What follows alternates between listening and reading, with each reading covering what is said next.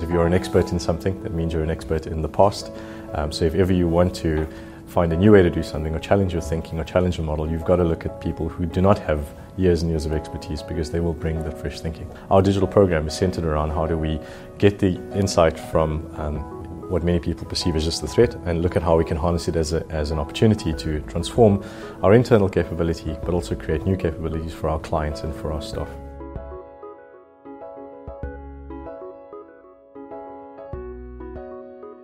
Within our organization, we're focused on three key areas um, across our digital program. One of which is bucketed into a classic digital transformation program, which centers around um, creating more and more self service capability for our clients, building out our channels, focused on an internal transformation exercise um, to get our staff and clients to be more comfortable with um, more of this emerging technology that's out there, um, and bucketed into it is, is a strengthening use of um, data, um, analytics, um, social media, as is within most organizations. The second pillar that we're focused on is um, around all of our fintech activity. Um, so, whether that is scouting into this large ecosystem uh, for the purposes of partnering, acquisitions, or investing. And the final part of what we're focused on at the moment is looking for opportunities to create as many new digital first or digital only businesses that are still focused on Investec's core philosophy, core client base, and core, core competencies um, to um, hopefully highlight some new opportunities. The easiest way to measure the, the, success of our digital transformation is to look at how our clients are responding to what we're doing. Um, and, and, and, that's not just around the channels um, being enhanced for them to use, but also how they're responding to what's happening within the organization. Because digital transformation is not just about the direct client interaction, but also what's happening um, internally through our core platforms, our core processes, and our core systems. So as long as we're providing better services to our clients, um, they staying with us, they're doing more with us, they're recommending us to more and more of their peers and their friends and their colleagues. Um, that's probably one of the best successes we could have. We're quite fortunate. We don't have a branch infrastructure to worry about, so we're not looking at reducing footfall. Um, we don't charge people for the utilization of digital platforms. We're really making this available as a channel of choice for our clients, and the more that they choose to use um, a self service um, option from Investec um, is the best indicator for us of how well this is going.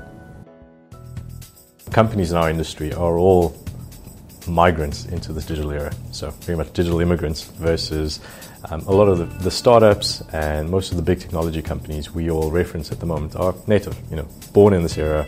Everything that they've created around their business models and their operating models is really centered around technology and the use of data, um, which is a new skill that we've had to learn.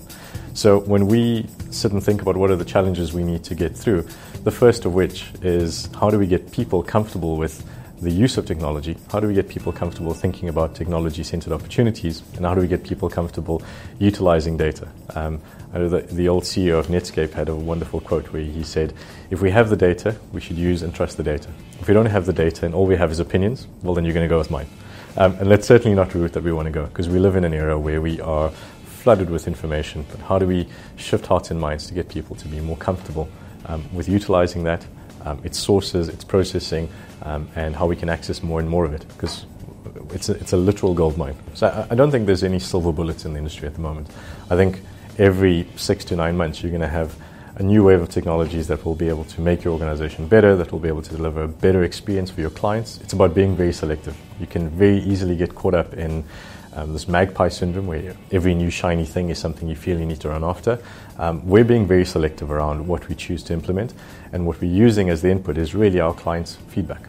We don't have um, millions of clients, we're a very niched organization, so we really take in the feedback from our clients and we look at how we can um, meet their needs, um, either proactively or reactively, and then we would make technology selections based on those. Our aim at the moment by running through these three pillars of our digital program is to try and get digital to be part of a core value of our culture. So everyone to think about how to compete in the digital era, how to change how we think about business models, client experience, product design um, with um, these new digital concepts and emerging technologies at the heart of what we do.